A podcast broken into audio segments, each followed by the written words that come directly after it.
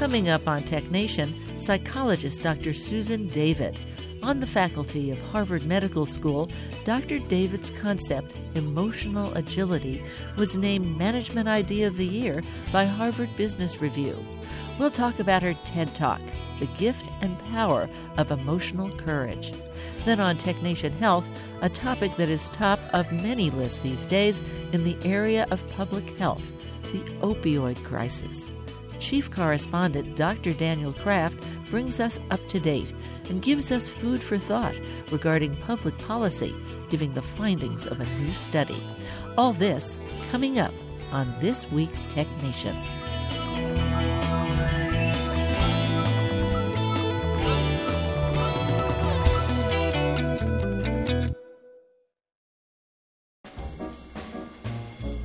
Let's take five with Moira Gunn. This is five minutes.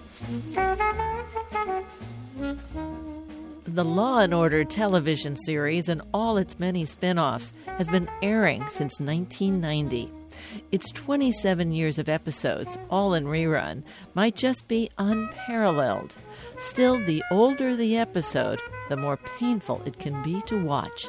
Painful in the sense that a detective's pager goes off in the middle of a critical scene, and the junior partner excuses himself to search for a payphone. In those days, pagers only gave you about 10 digits, and by that I mean numbers, not letters. So unless you called into the number or had some numeric code already set up, well, you better find a payphone. Watching such episodes makes me feel impatient. Hey, folks, let's get on with the story. And yet, something else has pretty much remained the same how the investigation gets posted up on large bulletin boards with big glossy photos, pushpins and maps, and yarn connecting people and places. You might call it the database of the investigation. Of course, this is all set up as a plot device to bring viewers quickly up to date. But I like what I see there, and recent episodes haven't changed all that much. The bulletin board is see through acrylic plastic, the pushpins have been replaced with some kind of stickum, and the yarn, long strips that also stick to the acrylic as well. While this is television, the human brain does like that tangible feel, being able to sense the forest by stepping back from an assemblage of trees.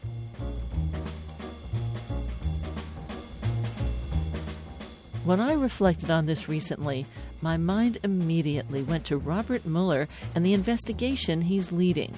I wonder, did they have a secure conference room somewhere? Every wall covered with glossy pictures and sticky connecting tape? A map of the world prominently featuring the US and Russia. And where else? The Ukraine? The Canary Islands? Even if there is no wall. They have to track all their data somehow, and they have to do it in a way that people can see. Think about it. We see headlines about people whose offices, homes, and electronics have been searched. We read indictments, which give simple examples of what the team possesses in far greater detail. We hear about interviews after the fact. And then there is the data all these folks have gathered under their own steam which we can only guess at bank records, phone records, email, databases? A really fascinating question for me is how in heaven's name does the Mueller investigation keep all its data straight? How does it see the forest for the trees? Or how does it pick out one or two trees in this seemingly limitless forest?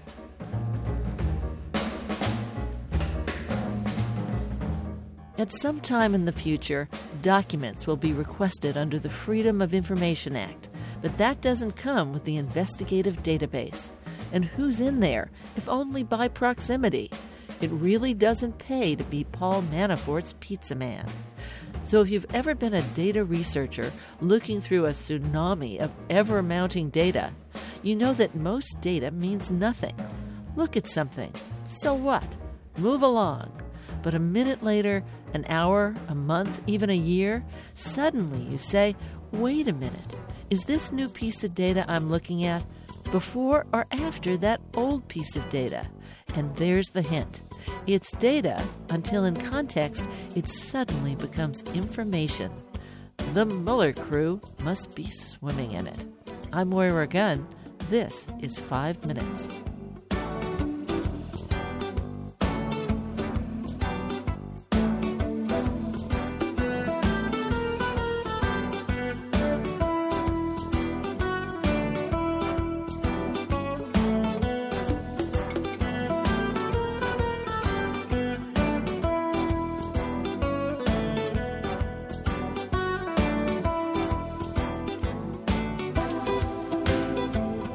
Five Minutes is produced at the studios of KQED FM in San Francisco. Five Minutes is a production of Tech Nation Media. I'm Paul Lancourt.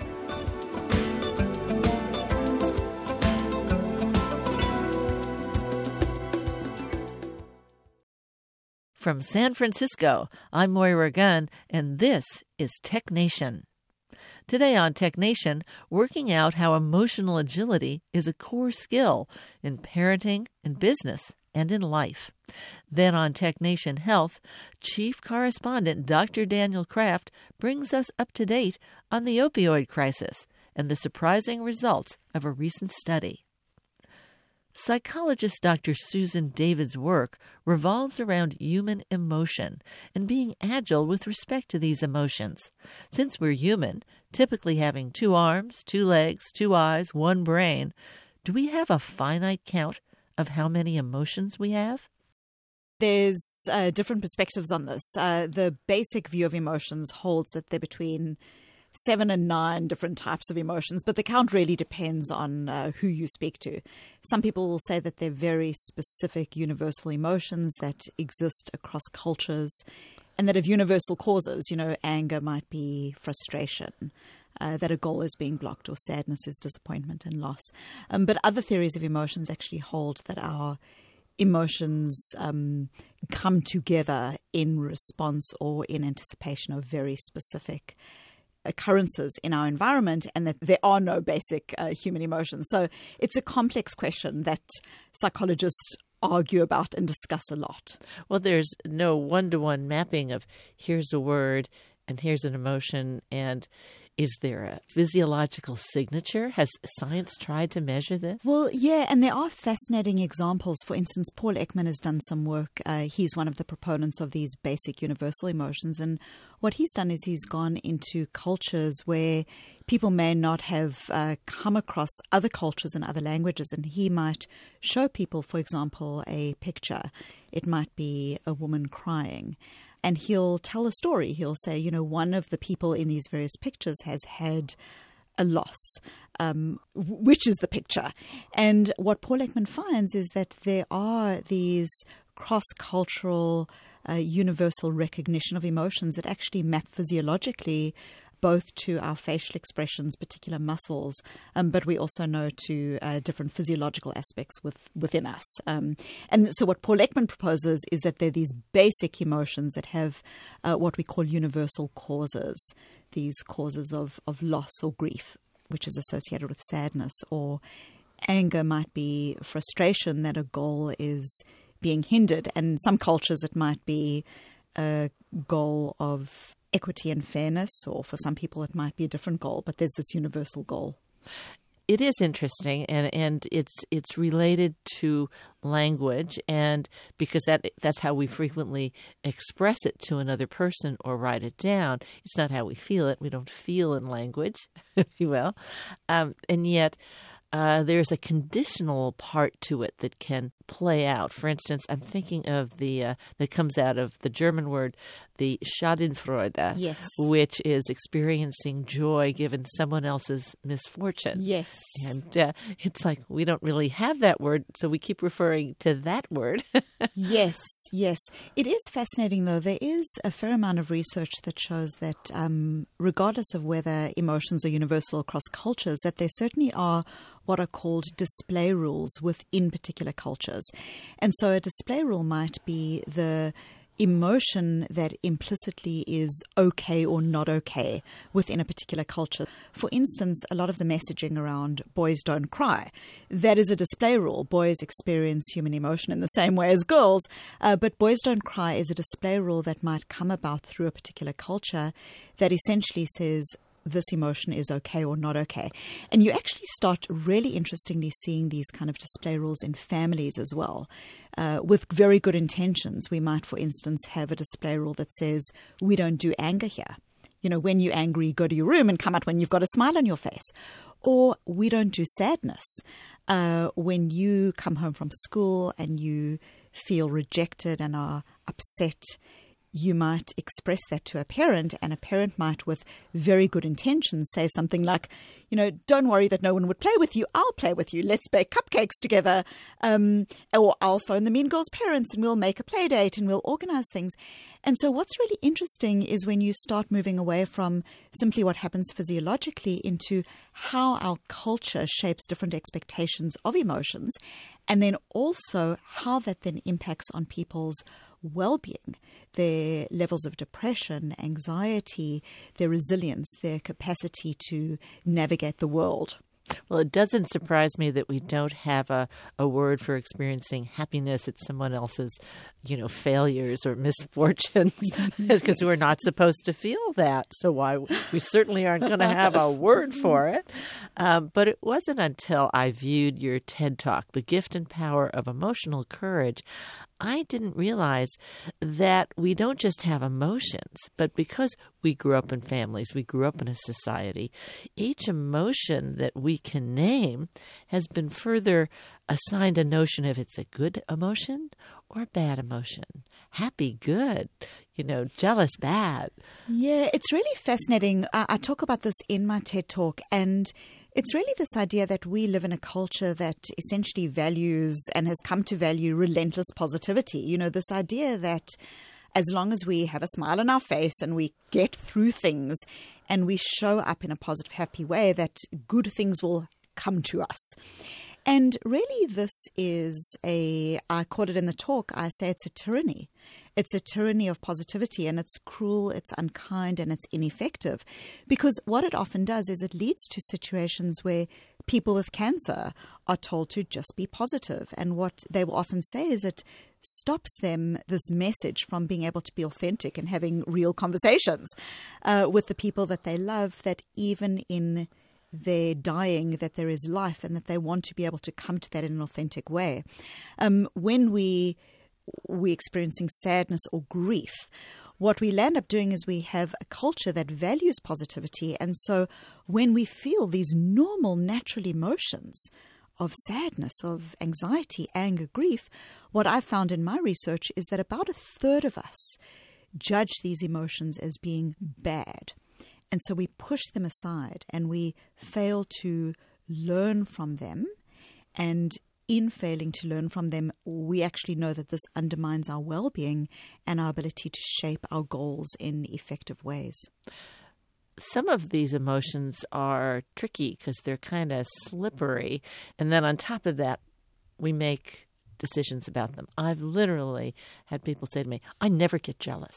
I'm never jealous. You know, it's like, yeah, but you get angry pretty quick in certain situations. Yeah, you know, yeah. it's like, what is that about? I'm never jealous. well, one of the things that I talk about is this idea that we have come to this culture where there's so so-called good emotions and bad emotions, and the good emotions are the happy, joyous ones. The bad emotions are the sadness, the anxiety, the anger, and so often with very good intentions, we do this to ourselves and we do this to others. Is we'll push aside these so-called bad emotions, the the jealousy or the anger, and we do this to ourselves, and we also do it to people we love. We might inadvertently um, rush to solution or shame people for emotions that are deemed as bad. And, you know, what's really fascinating is that some of these emotions, as you say, are slippery, they are difficult. And yet, what the research very clearly shows to us is that if you are more attuned to your emotions and label your emotions more accurately, it's incredibly helpful. A lot of people, for instance, will say things like, I'm stressed. You know, that's the word of the day. I'm stressed. Is stress an emotion? I'm stressed. Well, stress is often a secondary experience of an emotion, but people use it as a descriptor of how they're feeling. But when we use very broad brushstroke black and white labels about our emotion, I'm stressed, or sometimes we'll even use a replacement word like I'm busy or I'm tired to denote an emotion. Overwhelmed. Overwhelmed. So, what's really fascinating is if I'm working with an executive who says to me, I'm stressed, I would say to that person, Well, why don't you delegate more? Isn't that the silver bullet for stress? but what if what's underlying the stress is I'm really upset that my team didn't come through on this project and I feel let down? I'm disappointed. Or I've got this anxious experience that actually I'm in the wrong career. Then tips on stress just don't cut it. And so there's this fabulous notion and this research into what is called emotion granularity. And it seems so subtle, but it's so powerful. It's this idea that when you take what feels like a very broad brushstroke emotion and you say to yourself, what is it that I am really experiencing here? what is it beneath the stress that is going on for me? What are two other emotions? And you label those emotions more accurately. What it does is it really helps you to understand the true cause of that emotion. And it's only when we understand the true cause that we are then able to put strategies in place that are actually tied to what the truth of the situation is for us. And so emotion granularity is associated with high levels of well being, lower levels of depression and anxiety, but also greater levels of goal attainment. When you know why it is that you are upset about something and what that upset really is, it allows you to diagnose and then shape your solution in a more appropriate and fine tuned way. And so it's very powerful. You're listening to Tech Nation. I'm Moira Gunn, and my guest today is Dr. Susan David, a psychologist on the faculty of Harvard Medical School. Dr. David is the CEO of Evidence Based Psychology.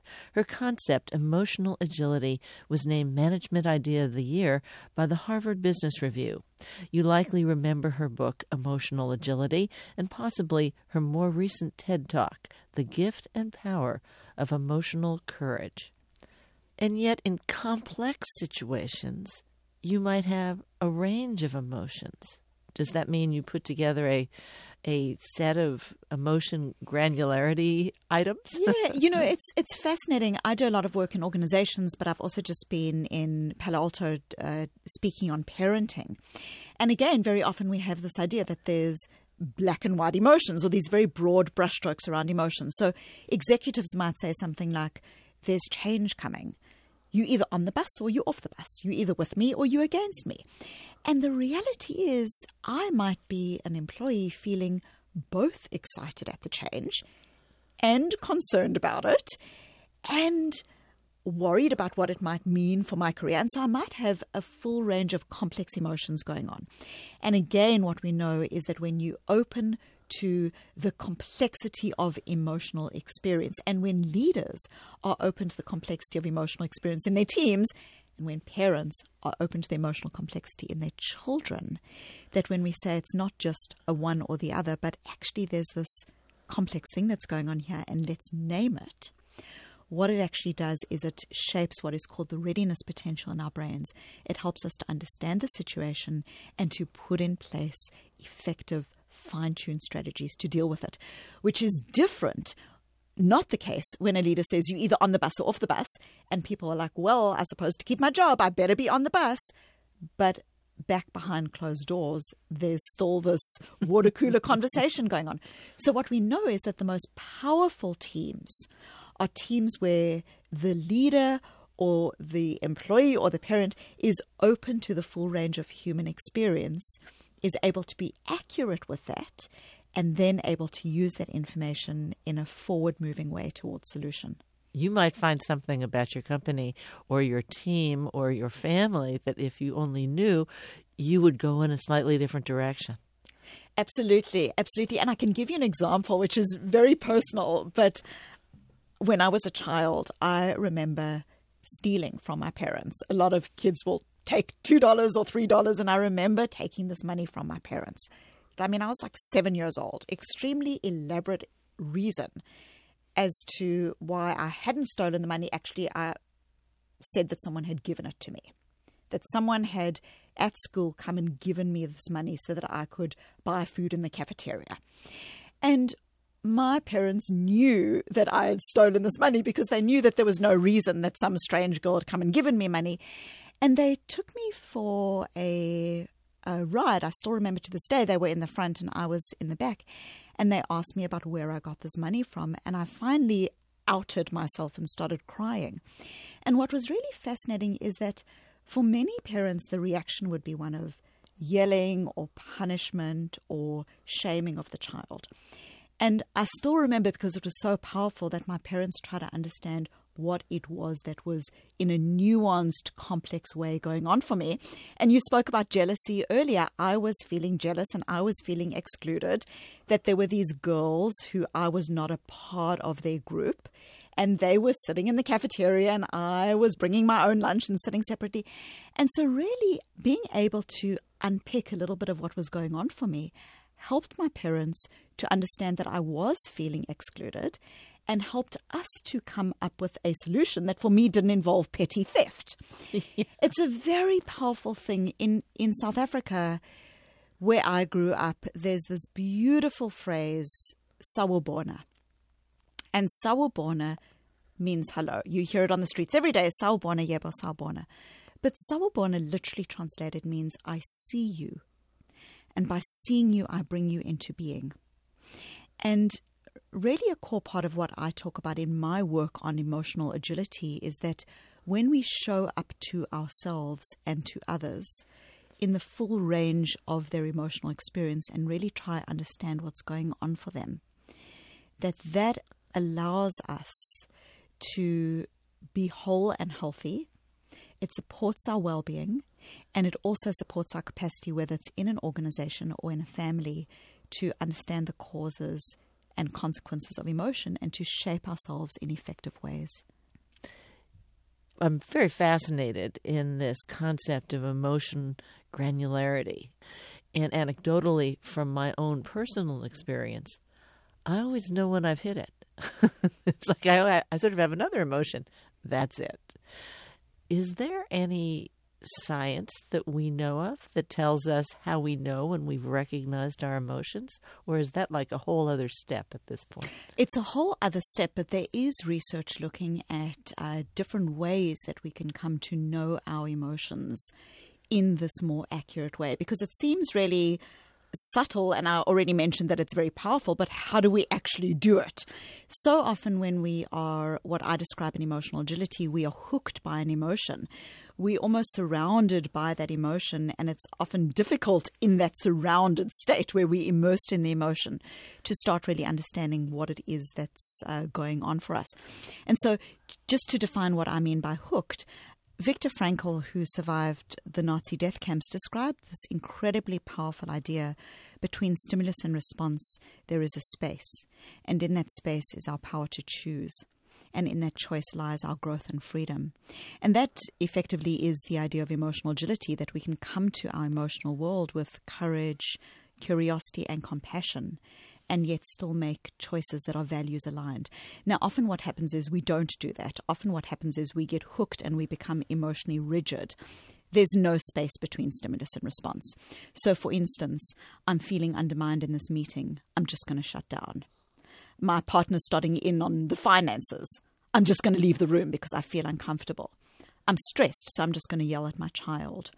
Or even from a child's perspective, uh, Jack didn't invite me to his birthday party, I'm not going to invite him to mine. What we're doing here is we are treating our emotions and our thoughts as fact rather than as data that are useful but are not necessarily directions that we have to act on. And so often what happens is there's no space between stimulus and response. And in order to live intentional, values aligned lives in which we make effective choices about our health and our parenting and who we want to be in our careers, we need to create this space. And so, what I talk about in emotional agility is this first aspect, which is this sawubona showing up to emotions. But then I talk about a number of strategies that allow us to get to greater levels of emotion granularity. And I can talk through a couple if that would be helpful. The first is what I've described a little already, which is when we feel an emotion, often there's secondary emotion. So we might say something like, I'm stressed or I'm angry. And it's kind of instructive to say something like, well, what are two other emotions beneath that? What else might be going on here? So that's just a very, very simple overarching strategy. Another way that we can start uh, doing this creation of space between stimulus and response, which is really what I call stepping out, it's the ability to feel an emotion, but also to be able to observe it. And we've all had this experience. You might phone a customer service agent and be so outraged because they've got your telephone bill wrong yet again. And you finally, on your 333rd call, get hold of a human being and decide you're going to give that person a piece of your mind about your phone bill. And you might be feeling anger, and then there's that little voice that goes off inside your head that says, if you just tell this person how you feel, they'll conveniently lose your file. And so, what you're going to do is you're going to be angry, but you also are able to observe that anger and decide what's effective at this moment. And so, we all have this skill, but it's a skill that is worth cultivating. It's called a meta emotion perspective. It's the ability to both feel an emotion, feel angry, feel unloved, and know in your heart that the person really does love you. And it's a critical skill. It's the cornerstone to our ability to move on from depression, for instance. If you think about depression, it's often the experience of this emotion is here, it's here to stay. I can't observe it, it's around me, it's everything. It's also the cornerstone to empathy. So, when you hear yourself saying something like, I am sad or I am angry, what you're really doing is you're saying, I am, all of me, 100% of me is sad. Whereas you are not your sadness. You are experiencing sadness, but you and your sadness are not one and the same thing. So instead of saying something like, I am sad, I am angry, instead try to label the thought or the feeling for what it is. It's a thought or a feeling, not a fact, not a direction. So something like, I'm noticing that I'm feeling sad. I'm noticing that I'm feeling angry. I'm noticing the thought that I'm being undermined here.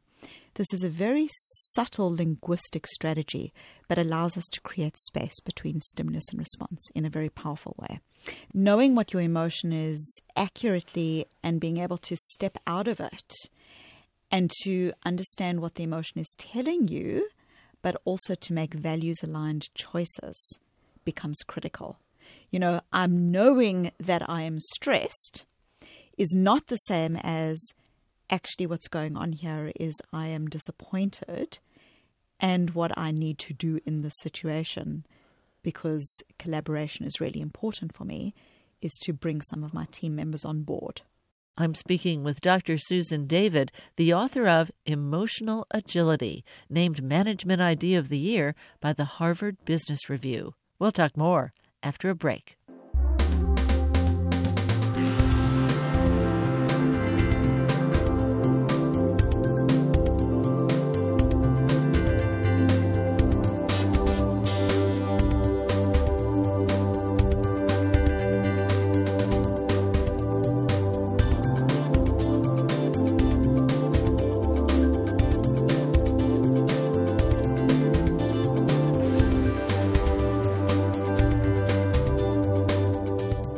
Podcasts of Tech Nation and Tech Nation Health are available at NPR One, iTunes, Stitcher, and other podcast syndication outlets.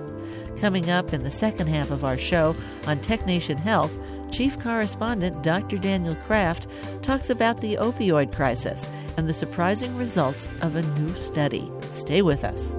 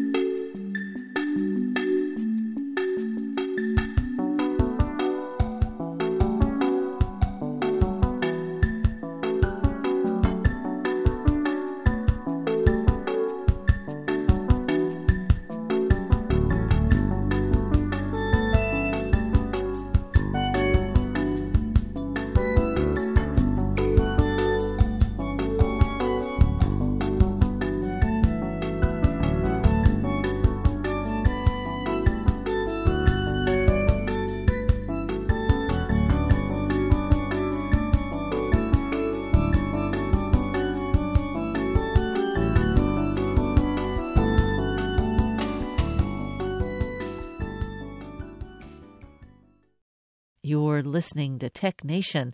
I've been speaking with Dr. Susan David, a psychologist on the faculty of Harvard Medical School. We've been talking about her TED Talk, The Gift and Power of Emotional Courage. We've all been in difficult business meetings in which you're like, golly, these people are undermining me. And if you say you're under, first of all, you you've got a big flag to say you're not supposed to say that. But if you get past that and you say, "Well, you're undermining me," it it totally devolves down. But to be able to say, you know, I'm noticing that I'm getting feelings of being undermined, you know, and it's like lets the other crowd go, oh, we would never undermine you. you know, oh, oh, oh, you're getting feelings. Oh, uh, about what? What? What? You know. like, so it there it, it it allows a dance to go on yeah. without the accusation and the self defense. Yeah, you, you're creating. You know, you're creating space here. You're creating space uh, for yourself, but you're also creating space for your team, and it's really fascinating. One of the things that I write about a lot in emotional agility is this idea that human beings become very hooked on the idea of being right. We become very rigid in the idea of being right. Only, I'm the only one that's you know, right. I'm the only one that's right. and it's really fascinating. You know, wars are made and broken. Um, lives are lost on this being hooked on being right. And we've all had that experience of being in an argument with a spouse or a loved one and finally calm descends at night and you turn out the lights and then something compels you one last time to switch them on again and tell the person why you are right and they are wrong, and then chaos breaks out again. Human beings have this very strong desire to be right. And I see this often when uh, when I'm interviewed for newspapers and especially for business journals. They'll say things to me like, "But what if you are right? What if your team member really is a slacker? What if your boss truly is a fraud? Okay, what should you do? When you are deciding whether to say or not say something in a particular situation based on being right, that's very often the wrong question to be asking. The question that's often a more effective question is Does what I need to do, or does this answer, this response, does it serve me? Is it serving my career? Is it serving the kind of leader that I want to be? Is it serving the kind of person that I want to be? You still get to choose how you want to be in that situation. And so, the litmus of emotional agility, the litmus of effectiveness, is the ability to ask yourself what response in this situation will bring me longer term to being the person, the leader, or having the career that I most want to have what you were saying also reminded me that these are times of, as you say in the TED Talk, unprecedented technological, political, and economic change. And that we see people's tendency sort of lock down into rigid responses. Uh, can you give us an example of what that might be like so that when we're looking at responses around and we're seeing it, we go, oh, wait a minute Yes. This is a rigid response. This is not a granular or accurate response. Yes, absolutely. So, what's fascinating in every workplace that I've come across of late is that every single workplace is basically saying, you know, we are experiencing unprecedented change, uh, unprecedented levels of stress, and we need people to be and then there's a laundry list of things that we need people to be. We need people to be collaborative. We need people to be innovative. We need people to be relational, to be caring. We need to move away from silos and we need people to understand the interdependence of what they're doing and how that might impact on other aspects of the business. So there's all this stuff that we need in context of complexity. Now, there's this absolutely critical paradox that is fairly frightening, and it's this that the same complexity that drives these needs for the business also undermines it. Because when people are experiencing complexity and stress, they are much more likely to do the opposite. Instead of being collaborative, human beings become more tribal, us and them. Instead of being relational, we become more transactional. I know my staff member's got a sick child, but I've got 400 emails to answer and I just can't even get there. We become much more us and them. So we put things in categories. And so we're not actually considering interdependencies. And so what's really fascinating is every single organization is saying, oh, we need to be agile and we need to be adaptive. But fundamentally, there is no agility in an organization without human agility, without emotional agility. Because I've never met a leader who says, I don't want to be inclusive. I've never met a leader who says, I don't care about my colleagues. But I have met leaders who are feeling angry, stressed, undermined, and therefore exclude or show non caring behaviors. And so, what are the signposts that we are looking for?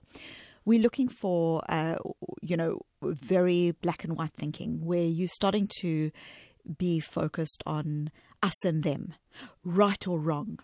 That's a sign that you're being rigid. Another sign that you're being rigid is where you are going over and over and over in your mind conversations that you should be having, wish you'd have had, want to have, and almost playing these out. What this is a sign of is that you are in a brooding state around your emotions. I talk about bottling and brooding.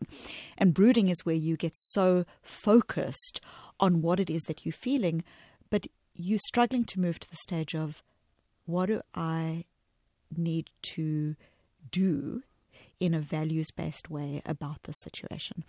All of these are signs that you're stuck inside your head rather than living your leadership or living your life in a way that is effective. You keep saying value align. You're looking for actions that are in alignment with your values. So critical. And I think that many of us have problems with what our values are supposed to be. Values were things that our family told us, perhaps our church told us, perhaps our society told us. Yeah. This is a place that, that we can get stuck. How do you figure out what your values are? Absolutely. In emotional agility, I talk about the showing up to emotions, the stepping out, and then this third aspect, which is what I call walking your why, which is coming into connection with the heartbeat of yourself, who it is that you are, what it is that you care about. And this idea of values can often feel really cheesy. You know, it's this idea that is uh, we have values on the walls of businesses, and values can seem very abstract.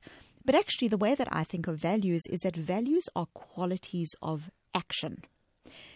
Every single day, you get to make moves that are either towards your values or away from your values. And I'll give you a very specific, very simple example. If you value health or wellness for yourself, you go down to the cafeteria and you either making a choice that is in the direction of your values, the fruit, or away from the direction, the muffin. And there is this everyday choice point that we have around our values moving towards or moving away. And so, this idea that values are abstract is um, more of a kind of management idea. What we know when we look at the psychological research is that values as being qualities of action are fundamentally protective, they are critical for us as human beings because we all get subject to what is called social contagion, where we compare ourselves to others, we're on social media, we find 10 year olds selling businesses for $20 million. Um, we're comparing, there's all of this toxic comparison that is going on.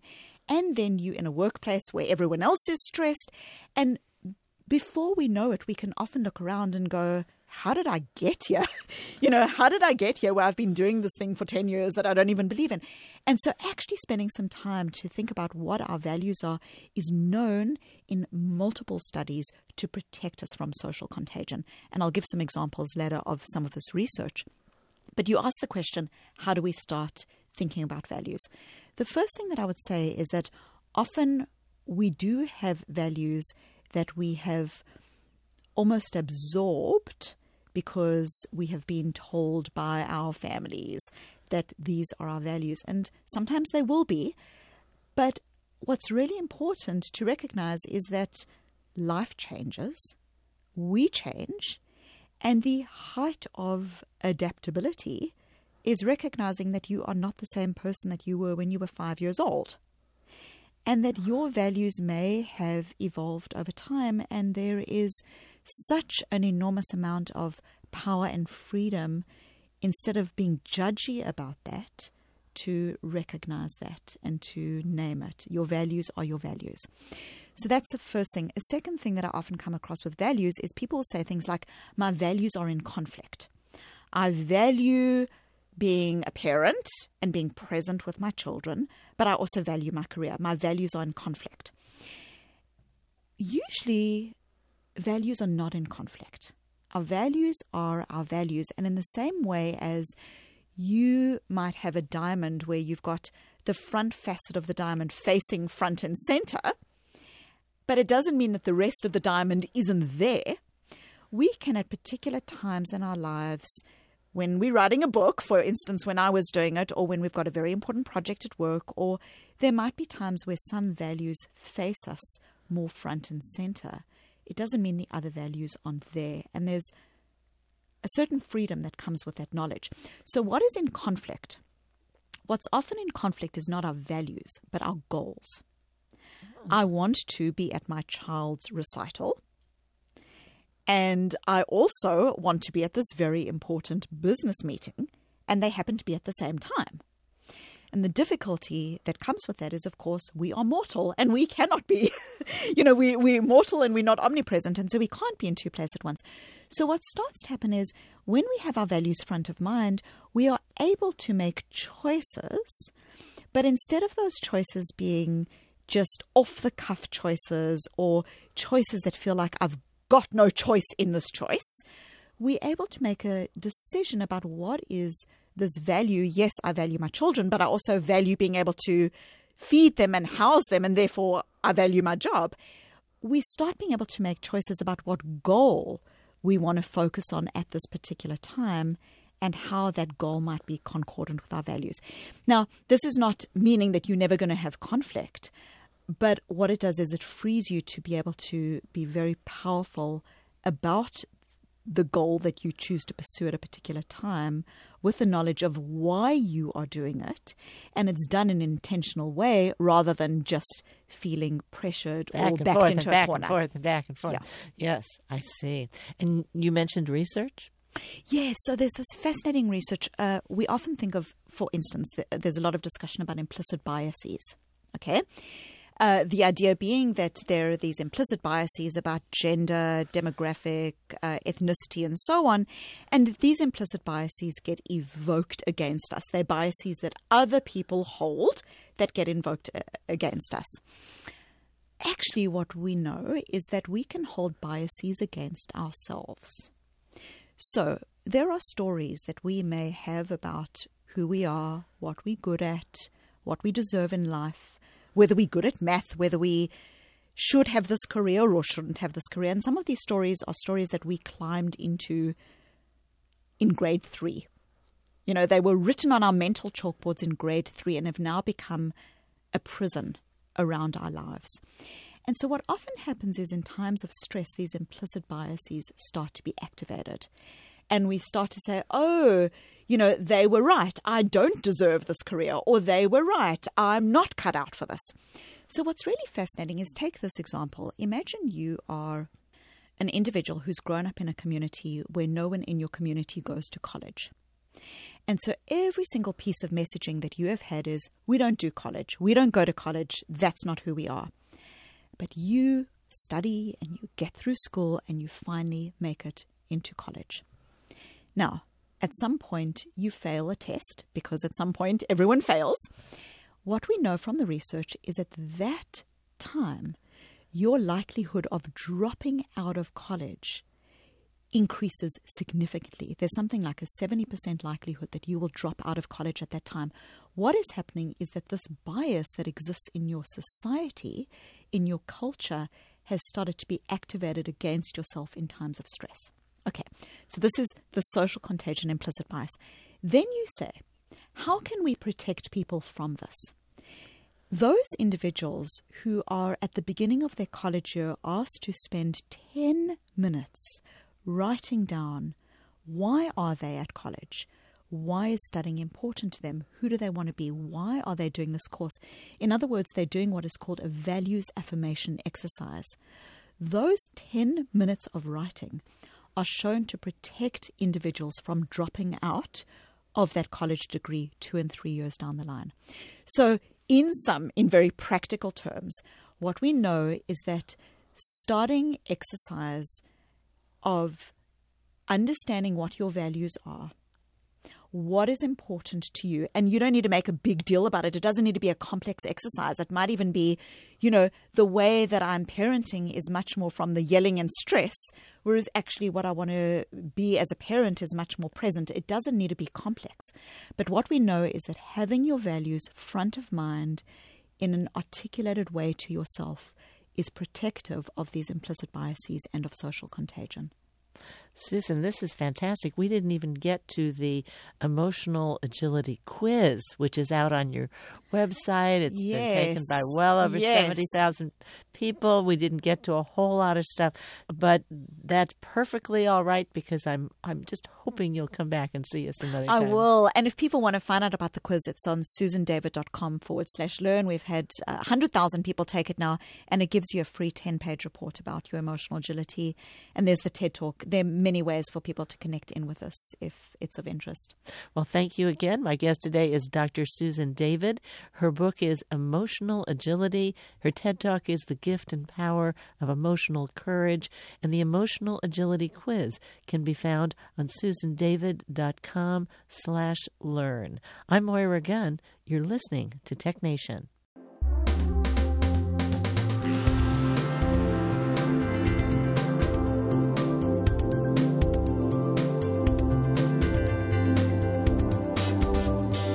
Welcome to Tech Nation Health, reimagining the future of health and healthcare with the emergence of new technologies and breakthrough science.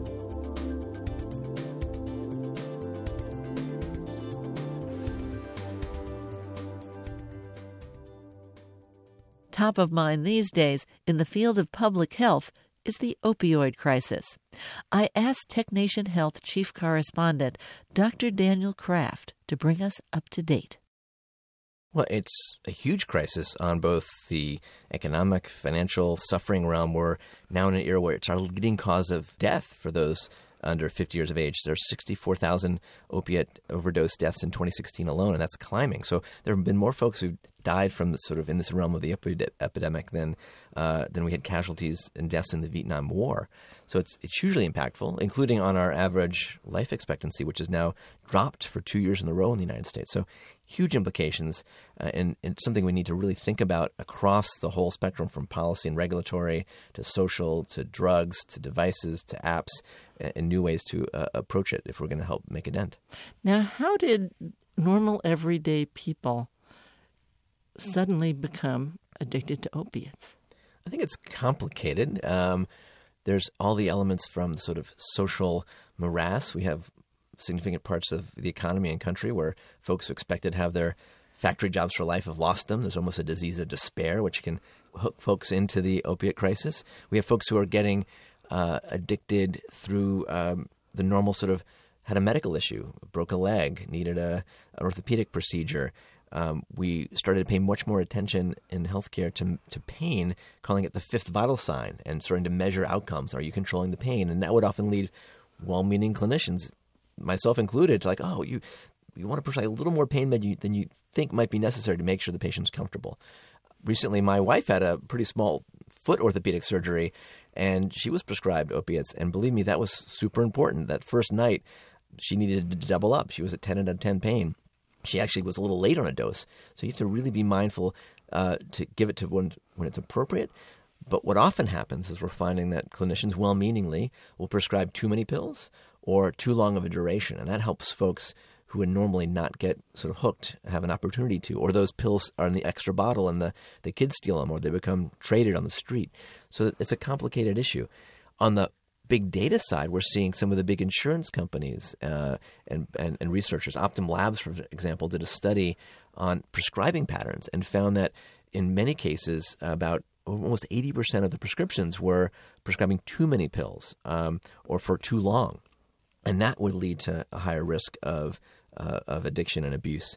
So we can look at that and then use the policies when you're prescribing to then readjust that prescription down. So that's a simple, relatively public policy and procedural thing that can happen across pharmacies and play a role. So in the presence of pain, it's not addictive. It's once the pain goes away, then the addiction begins. I think it's it's a blend. There are folks who are more predisposed to addiction. Some folks who may have addictive personalities and even genetics. There are even startups and companies and labs studying the genetics of the opiate receptor, for example. There's a gene called the RGMA gene, which seems to potentially play a role in who's like more likely to become addicted or tolerant or need to continue taking uh, pain meds.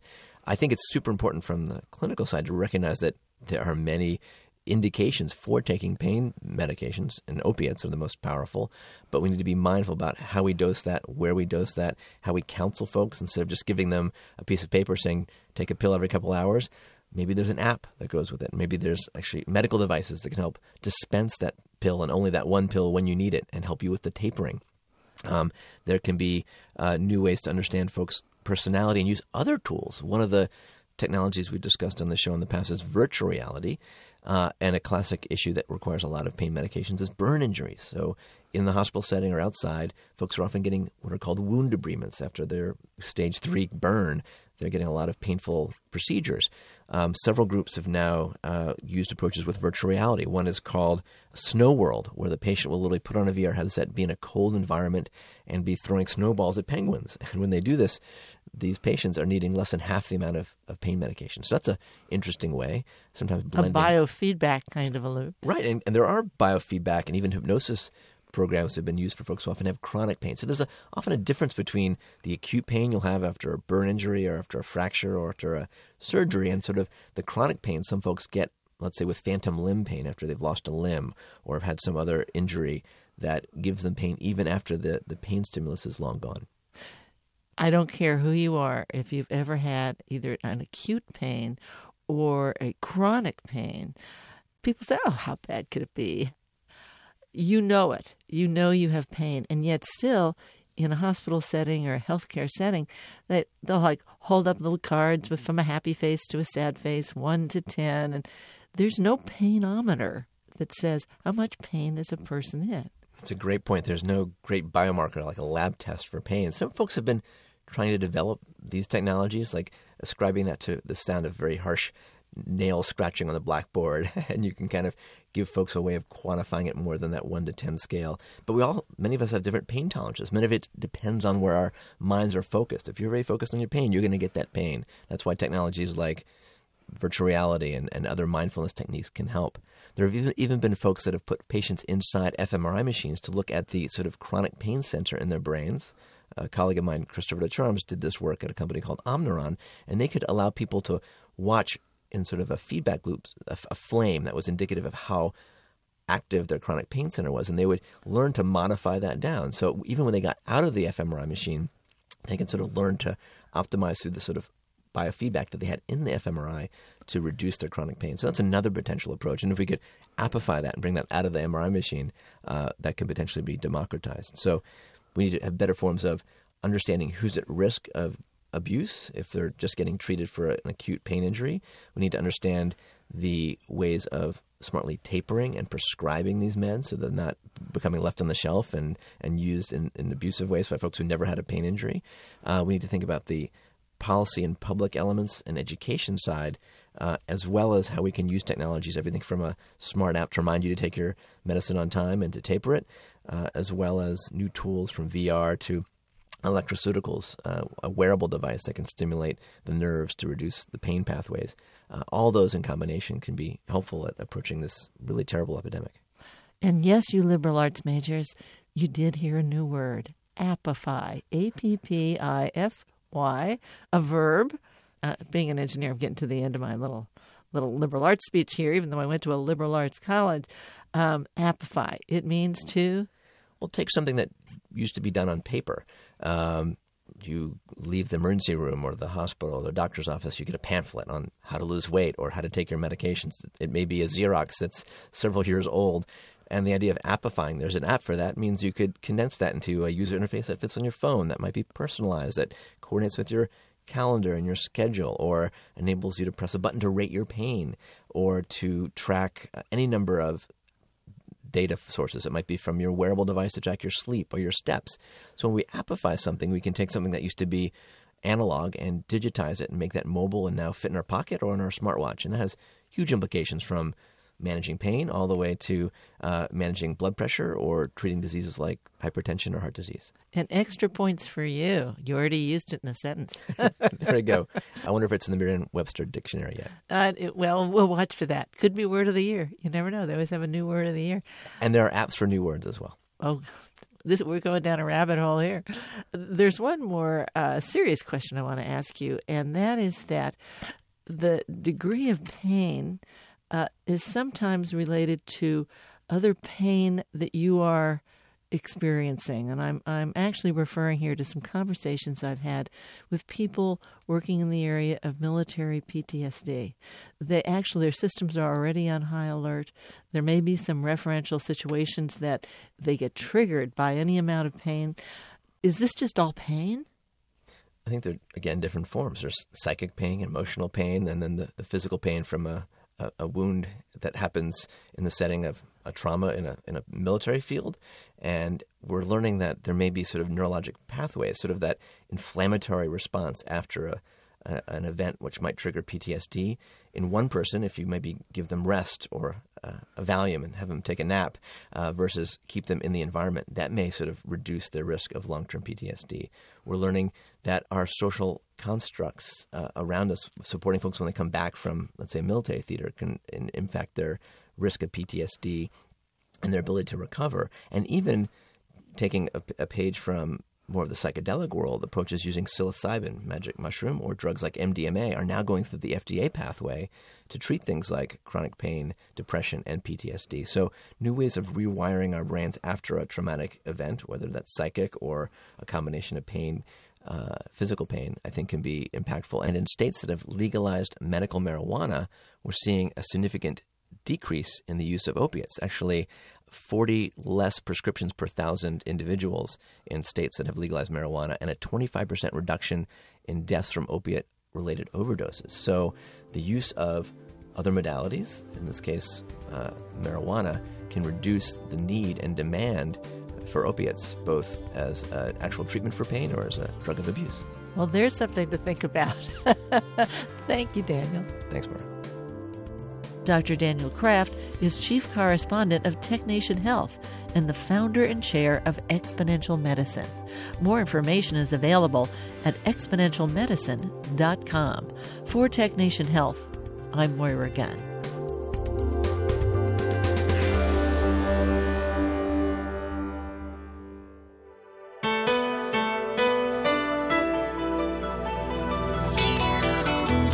Tech Nation and its regular segment Biotech Nation are produced at the studios of KQED FM in San Francisco.